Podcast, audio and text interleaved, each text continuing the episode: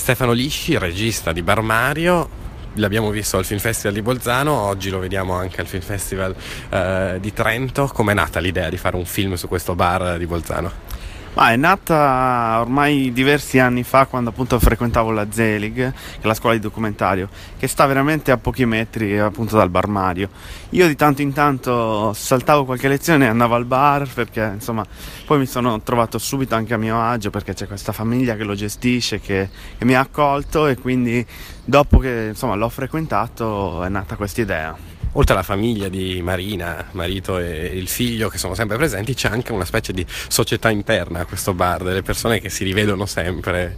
Perché secondo te? Ma perché il bar Mario, poi forse in generale tutti i bar in qualche modo sono un'istituzione sociale, perché veramente raccolgono persone di qualsiasi estrazione sociale, quindi è un po' un, un, luogo dove ci si va per incontrarsi essenzialmente, quindi questo aspetto qui penso sia molto eh, in stretto rapporto con la nostra necessità di incontrare l'altro. Certo, e tu nel film un po' racconti anche i diversi soggetti più, più presenti eh, appunto al bar. Partiamo magari da Marina, la, la titolare e la gestrice del bar, che si chiama Marina e non è un caso, giusto? Beh, non è un caso perché appunto il padre era marinaio eh, andava in giro appunto sulla nave eh, tanti anni fa e poi è tornata a Bolzano, ha, ha ripreso il bar che era poi della madre e, e da lì è nata Marina, appunto che la, la figlia che l'ha chiamata Marina che ha poi preso il timone, adesso è lei che gestisce il bar.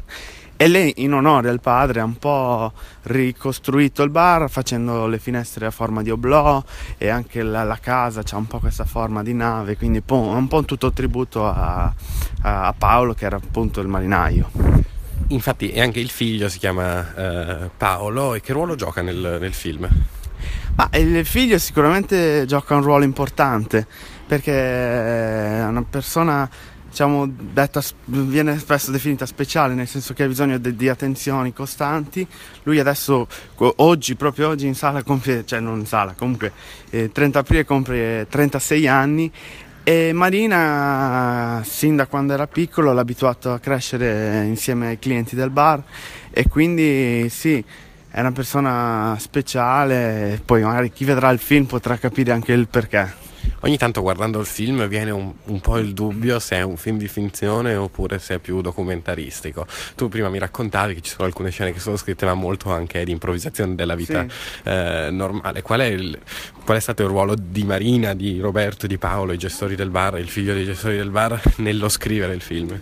Ma anche lì un ruolo importante, nel senso che a volte col documentario si fa un film su qualcosa, su qualcuno con loro è stato invece fare un film con loro e quindi chiaramente era un po' anche un giocare. Sapevamo che volevamo mettere anche in scena e giocare soprattutto su questo dubbio che io trovo interessante proprio nel racconto eh, porre lo spettatore eh, questo quesito ma è veramente sta accadendo oppure è una messa cioè è proprio un, un, una forma che a me piace e poi sì, loro hanno proposto delle cose, quindi le cose, cioè diciamo che noi creavamo delle, delle condizioni e poi lasciavamo che le cose accadessero così come vengono.